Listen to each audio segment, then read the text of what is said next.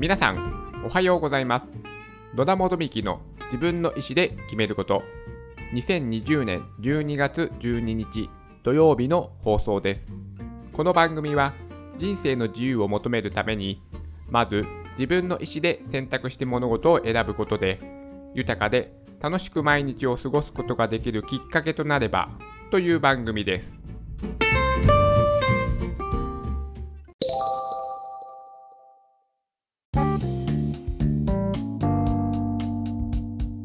今日は仕事で ICT を活用するとはについてお話をしたいと思います。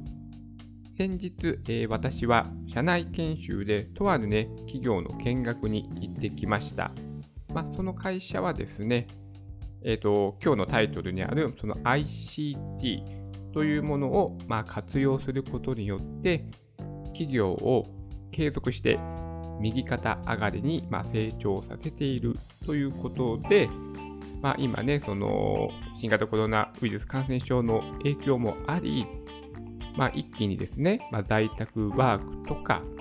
えーそういった、まあ、ICT、まあ、今までは IT とか言われてましたけども、まあ、コンピューターを、えー活用して業務のね、効率化を図る、えーと最近は何ですか、DX、デジタルトランスフォーメーション、フォーメーションか。なんていうふうに言われて、まあね、コンピューターをね、いかにね、あのー活用していくかが、まあ、今後ね、鍵になるというか、まあ、今までもそうだというか、日本がね、まあ、遅れてるんですよね、ここら辺の分野が。なので、今はですね、その時価総額のね、えー上位を占めているのが、まあ、アメリカの企業がね、まあ、今はね、独占しているという状況になっておりますよね。20年前ぐらいは、えー日本の企業はね、トップ10に入っていたんですけども、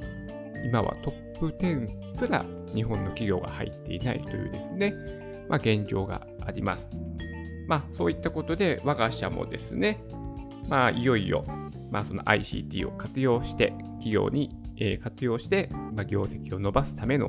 環境を整えようということで、まあ、とある企業を見学に行きました。で、ここで、まあ、その ICT と言われているものが、まあ、一体何なのかということなんですけども、ICT は、 Information Communication Technology、情報通信技術の略です。まあ、通信技術を活用したコミュニケーション、だからインターネットですよね。インターネットのような、まあ、通信、技術を使って、まあ、産業を起こすとかサービスなどの総称をとして日本では、使われています。で、今までは IT、IT って言われてたと思うんですけども、日本はね、IT という言葉の方が、えー皆さんね、聞き慣れてると思うんですけども、これに C、C はね、コミュニケーションが加わって ICT というもう言葉になってまして、まあ、えーよりね、そのインターネット通信によるコミュニケーションを重要視した、まあ、サービス、通信を利用したものを、えー今まであればあのスマートフォンがね、かなり普及してますので、私たちはね、もう、ほぼね、20 24, 24時間、まあ、起きてる間は、まあ、LINE に代表されるようなサービスを使って、通信を介していろんな方とね、コミュニケーションをね、取っていると思います。まあ、そういった技術を、まあ、企業にどういったら活かしたらいいのかということの、まあ、ヒント、ねね、こういったものをね、得られればいいかなという趣旨でですね、まあ、社長は、まあ、研修に行ってきてくださいというふうなことをね、まあ、言われたと思います。それで、まあね、その、まあ、どういった実際に見学をして私が思ったかと言いますと、まあ、私はもともとこういった分野が、ま、好きなので、そんな私個人の感想としては、特に目新しい、えー学びというか、そのそういうものはなかったんですけども、でもね、あのまあ、一般的な企業としては、なかなかね、こういった技術はやっぱりね、えー進んでいないということも思ってますし、私が現在勤めている会社も、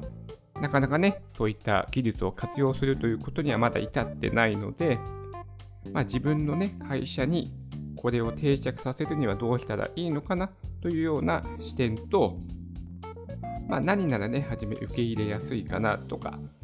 まあ、そういったことにちょっと重点を置いて見学をさせていただきました。はい。だから一番、そうですね、その通信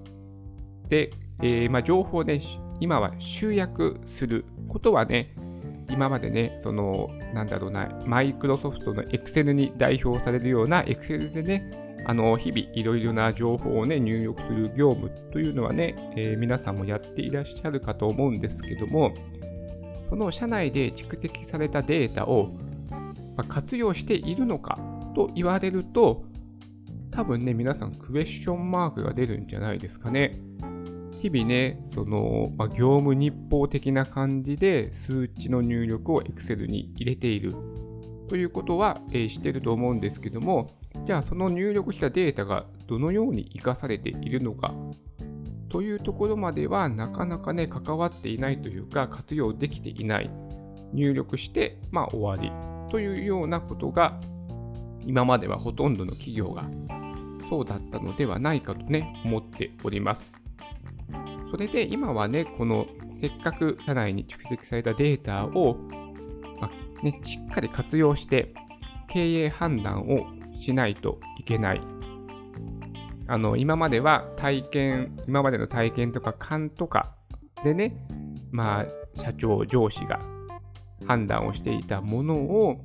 しっかりとデータにね、基づいて、まあ、論理的に事実に基づいて論理的に判断をしていかないとなかなか、え、正しい判断ができない。うん。ということの、えー、まあ、危機感というかですね。そういったことを活用することが日本の企業は遅れていますので、そういったものを活用して ICT、情報、ビッグデータなんても言われますけども、そういったものをしっかりとね、活用していかなければならない。ということで、私がね、あ、ここはいいなと思ったのは、なるほどなというか、まあ、社内でね、情報はね、今言ったようにね、Excel でね、入力して集めていたと思うんですけども、そのデータをですね、こう自分たちで集まった情報を加工して、経営判断に活用しているということがね、私は、あ、なるほどなと、はい、思いました。例えば何かしらのサービスを使っていれば、うんまあ、ソフトとかですかね、まあ、データを入力すれば、まあ、そのソフト内で何かしらあのグラフとかで可視化してくれる、ねえーと、機能もあると思うんですけども、まあ、それだと汎用性の高い、ね、皆さんが使えるような感じの表現にとどまってしまうんですけども、やはりその会社内でどういった情報が欲しいのか、会社の経営判断するには、我が社ではどういった情報が必要なのか、といったその個別に対応するのは難しいですよね。一般的に広く使われているソフトだと。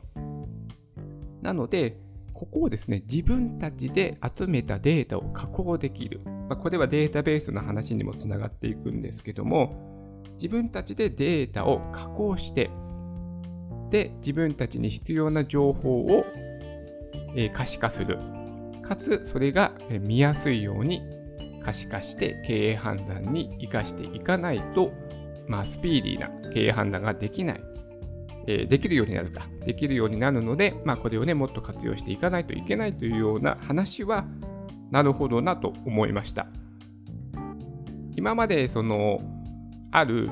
使っていたソフトをね、活用して、まあ、データは今まで使っていた、まあ、業務ソフトとかで集約するんですけども、ここで溜まったデータはまた違う形で自分たちで加工して可視化していく。ということは、今まであるシステムを使いながら、さらにデータを発展させていくという流れは、あ、これはなかなか理にかなってるというか、いいいい考え方だなとね、私的、個人的には思いました。あとはやっぱりその ICT のまツールですよね。まあ、私たちの身近なところで言うと、スマートフォンとか iPad とか、そういう感じですね。あとその企業はですね、パソコンの画面も、えー、タッチパネルになっていました。だから今までは、えっと、そのマウスを動かして、例えば Excel の話をすると、えー、マウスを使って Excel に入力したいところにカーソルを合わせてクリックして、でそれから、えー、なんだろう、キーボードをタッチして、例えば数値を、点キーを叩いて数字を入力するという作業があったと思うんですけども、これをですね、もう画面をタッチパネルにしているので、画面をね、入力したい項目にポンってタッチして、そして数値をパパパパって入力するようなこと。まあ、これもね、まあ、そんなに、なんだろう、効果があるのってね、もしかしたら別にマウスで使っても早いよって思われた方もいるかもしれないですけども、本当にね、こういった積み重ねがこう年間で考えると結構な時間をね、節約できるとか、そういったお話もありました。あとはですね、バーコードリーダーを使ってすぐ顧客情報を読み出せるようにしたりとか、だから入力する手間を省いてるんですよね。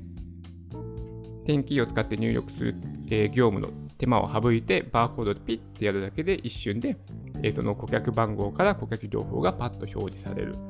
で、画面をタップして進んでいくっていうことの、そのね、小さな積み重ねが、ま、年間で考えると、そしてその人数の規模で考えると、ね、何百人となれば、かなりのね、年間で時間を節約するわけですから、それを人件費に換算すると、まあそこそこのお金になるということで、まあ、経費の削減、業務の簡略化、効率化を図ったりしていたのと、あとはホワイトボード、えっ、ー、と、壁全体をもう全部ホワイトボードにしてました。壁一面ホワイトボードです。はい。だからそこにま直接書き込みもできるし、その壁がね、すべてマグネット式になっているので、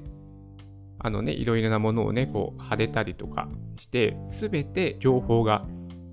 えー、可視化されていました。もういろいろな情報が。だから共有するべき情報は、えー、壁に貼ってあるような感じですかね。うん。あとは物の整理も徹底されてて、まあ、物の置き場所がちゃんと決まっている。で机はあのー、引き出しがないので、私物をね、置くことができないんですよ。だから仕事をするときには自分が使う荷物を、えー、えー、と、なんだろう、ボックスに自分の私物を入れとくんですね。で、仕事をするときはそのボックスを持ってきて自分の机に。で、仕事をする。で、仕事が終わって帰るときは、私物をそのボックスに収納して、決められた棚に置いて、入れてか、入れて、まあ、帰る。ということをすると、えー、机の上は常に何もない状態になって、こういったことの整理整頓。はい、これが、えー、これも徹底されていました。あとは人のね、特性をわかる、なんて言うんだろう、性格分析みたいなものをやってて、全社員やってて、それをね、結果を張り出したりもしてました。だからその人がまどういう特性を持っているのかとかがね、まあ、全員見れて、それもなんかあの人事異動とか採用とか、そういったことの配置にも活用されているというお話をね、聞きました。それは何だろう、えっ、ー、と、そのね、特性が、思考の特性がまず4つの思考特性というのがあって、それがコンセプト型、社交型、構造型、分析型という4つの思考特性と、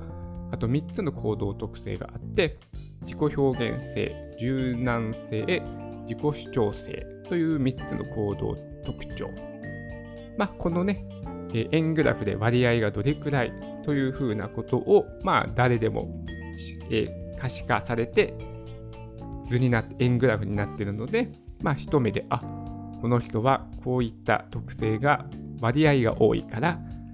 なんだろう、こういう人の、まあなんだろう、交渉するときとかは、こういったアプローチで話した方が伝わりやすいのかなというような、まあ、参考にもなる。ということの、えー、まあ、その人の特性を可視化して、それを業務に、ま活用しているという取り組みもされてました。まあざっくり言うととにかく見える化ですよね。いろいろな情報が見える。あと、損益計算書と貸借対照表も確か全員が見れるように公開してるっていうお話をね、していたと思います。とにかく全社員がありとあらゆる情報を見れる会社はそれを公開しているというふうような取り組みをされていました。そうですよね。うん、私もね、あの、情報はね、オープンにした方がいいという、え、考えを持っている人間です。そのね、あのプログラミングの世界ではそのオープンイノベーションというものがあって、情報はね、どんどんね、開示していった方が開発のスピードは速くなるという考えなんですね。だから、いろいろな人が、もう世界中の人が、えー、例えば今回のね、新型コロナウイルス感染症であったら、その、えーと、今、スマートフォンで、ね、接触確認アプリというのが開発されてますけども、それももちろんソースコード、コンピューターのプログラミングをの言葉を公開して、